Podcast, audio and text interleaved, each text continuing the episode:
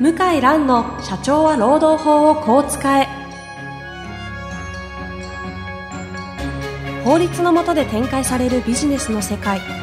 ポッドキャスト「社長は労働法をこう使え」は弁護士の向井蘭が経営者の立場に立って経営者が知っておくべき労働法の基礎だけでなくビジネスに関する法律の問題を分かりやすく解説します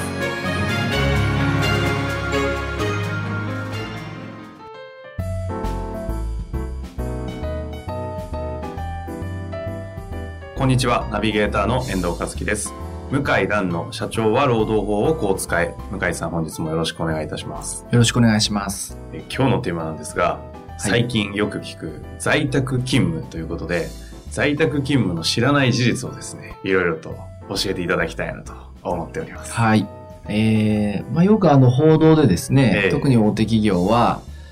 えー内勤職員2000名に在宅勤務導入とか、はいはい。まあ、見出しがありますけえーども、私も、あの、知り合いだったり友人だったり、なかなか、は今ちょうど在宅勤務ずっとやってるみたいなあ知り合い多いですけどね。ーただまああれは、えー表向きはですね在宅で勤務することで育児、まあ、通勤する必要もないし、はい。時間がこううまく自由に使えるということで、えー育児との両立家庭との両立がまあできると。はい。いうことですが、今、あの、実際冠に表向きはとおっしゃってました。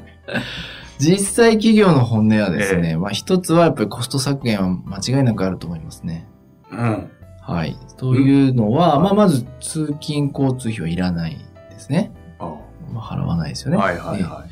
あとはですね、その、在宅勤務の場合、大体のその企業はですね、セットで事業場外みなし労働時間制というものを適用してるんですね。うん、そういえうえ、あるんですね。はいルールが。あの、会社の外で働いてる場合で、うんで、かつ、労働時間をこう、カウントしづらいはいはい。場合は、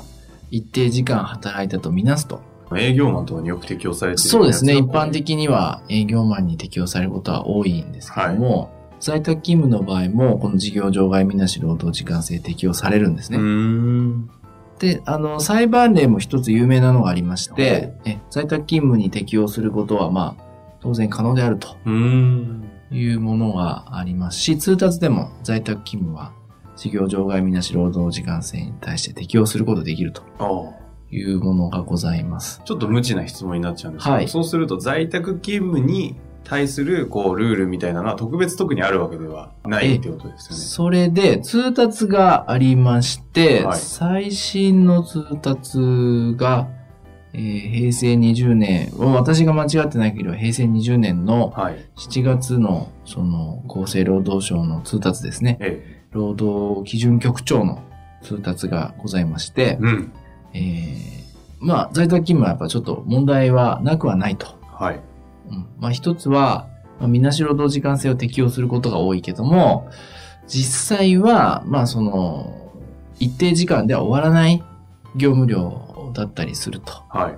でそういう場合は、あの、きちんと労働時間を把握しなさいとうん。いう、まあ、まあ、簡単に言うと、そういった内容なんですね。はあはい。なんですけど、はい。一方で在宅勤務制が難しいのは、うん。生活する場所と一体ですから勤務場所が、子供が泣いたりですね、うんお子さんが泣いてあやしたりとか、はあお湯が沸いたら止めないといけないとか、そのい配達屋さん来たらあ対応しなきそうゃいでけすないねでそれこそねじゃあこの1時間のうち何分間が仕事で何分間があ家事なのかとかほとんど算定不可能ですよね、まあし確かかもにそれを見てる人誰もいあない、ええ、マネジメント不能ですからね。そうですね。まあもちろん例えば、この9時から6時までは一切家事しないで集中してくださいという会社から指示あれば、それは算定可能ですし、常時やり取りしてるとかですね、それは算定可能なんですけど、まあい普通はまあそんな拘束はしないんで、ええー例えばよくあるのは研究職だったえ。り、うんそういった方はまあレポートですよね。えー文献を調べてレポートを出すとか、うん。うん。で資料は会社から送ってもらって、はい在宅でいろいろ調べながら仕事をするとか、うんそういうものも、どこまでがその仕事でどこまでが、あの、休憩というか、私生活上の時間かって難しいんですよね。で、難しいですね通達上は、その、過大な業務を与えて、時間外労働、うんうん。のせざるを得ない場合は、はい。まあ、これは労働時間に該当するのできちんとカウントしろと。あ、一応じゃあ、労働時間外の賃金払えっていう話になる。ということにはなるんですが、はなるんですが、えーもしくは、あの、みなし労働時間制といって、うんうんうんえー労使協定で必要な時間を話し合って決めなさいとい。はい。いうことになるんですが、実際は、そんなの誰もわからないじゃないですか確かに。人によって、いや、私この量だったはらいできますっていう人もいるし、ええ。とてもできませんっていう人もいるし、人によっては分量が違いますから、はいこの分量だったらあできる人できない人バラバまあラ確かに能力に。誰を基準に、えええすればいいかとか、うん難しい問題があっうて、だかんら結局結構な量の仕事をお願いしてもこのみなし労働時間制適用するとそれ以上は時間ではあ残業代とか請求するのは難しいですよね実務上いは。いいじゃあ実際どういう風になってるんですか、これ。まあ、おそらく自己申告でああいろいろやってるとは思うんですけどああも、企業側としては、まあ、深夜休日は、うんあの、みなし労働時間制は適用されませんので、うんうんそれは、あの、申告通りに、まあ、きちんと申告して、申告内容が正しければ、まあ、払う義務なんですけども、おそらく、その平日の、お深夜にかからない時間帯にについては、一応、レポートは受けるけども、うんまあ、定時間の賃金しか払ってないことが多いんじゃないかなと思うんですよね。はそうなると、うーん、なかなか気持ちの切り替えも難しいし、あ。はい。結局深夜まで働いてるとかうん。いうことも、まあ、休日もですね、働いて会社に報告しないとかはいはい。いうことも多いと思うので、で、やっぱり普通の人間はですね、うん。こう、働いてる空間でみ、皆さんが働いてるところで働いてる場合と、子供の面倒見ながら働く場合では能率がやっぱ違うまあ、それはそうですと思うんですね。えちょっと緊張感落ちますし、邪魔もされやすいので、なので、結果的に長時間労働にえなりがち、なりがちなんじゃないかな。で、それを是正するう術がなかなかない、今の労労働法上。なので、う大手企業は、ちょっと私は内心は知りませんし、えーワークライフバランスのためだとは思うんですけどえも、えまあ、どこか 0. 数パーセントは、うんまあそういう狙いもまああるかなと。コスト削減的なコスト削減もあるんじゃないかなと。ああ、そこのインパクトってあんまり取り上げられることないですね。取り上げられないですけど、結構、大手企業は軒並み導入してますしてよね。ますよね。実際にこれまでに在宅勤務に関するそういう労働紛争的なことっていや、ないんですかないですね。へえ。やっぱり働いてる人も、これが本当に自分がな、こまあ、この状態でいることが違法なのか適法なのか、良くないことなの確かかに悪いことなのかそ、うですねわからないですよね。はいはいはい。まあ、しょうがないなと思っちゃうんじゃないですかね。あ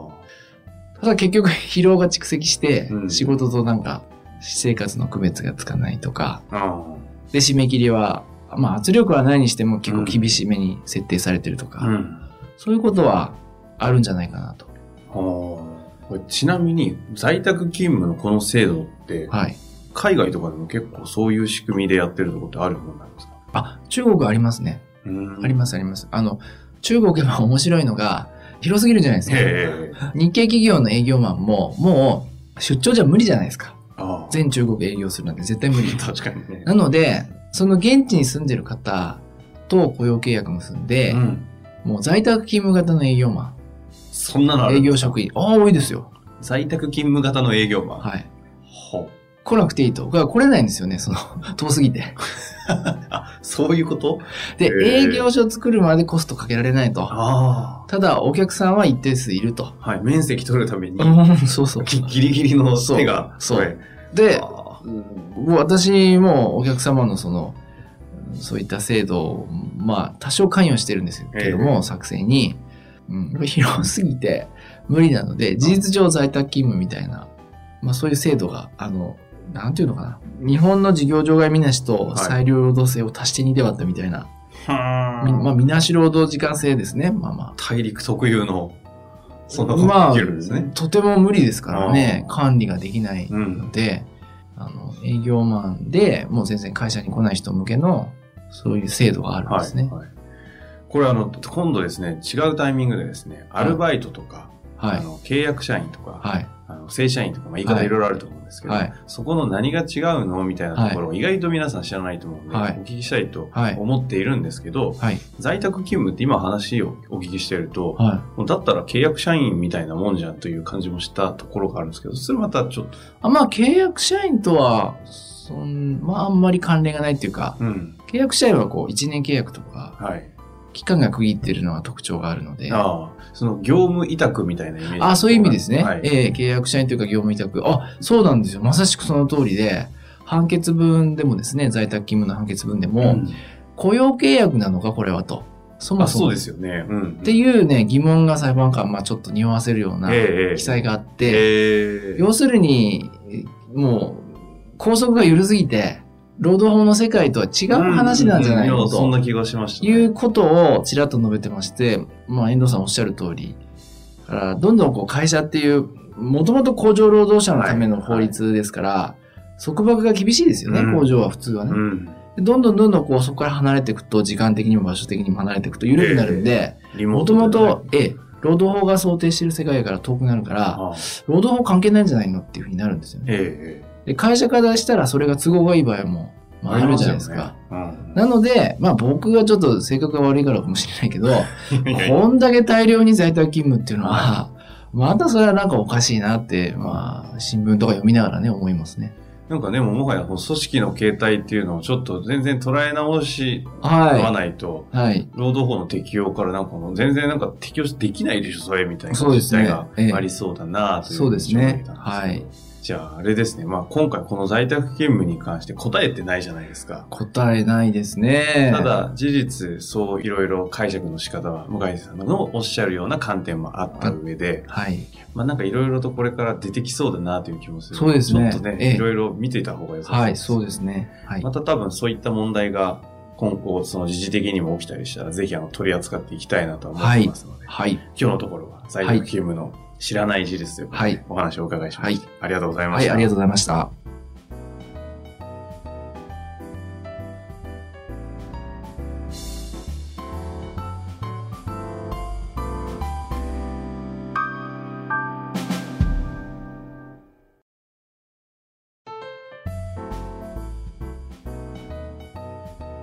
今回、ポッドキャストの社長は労働法をこう使えの中からですね、えー皆様のリスナーの方々にお知らせがあるんですよね。はい。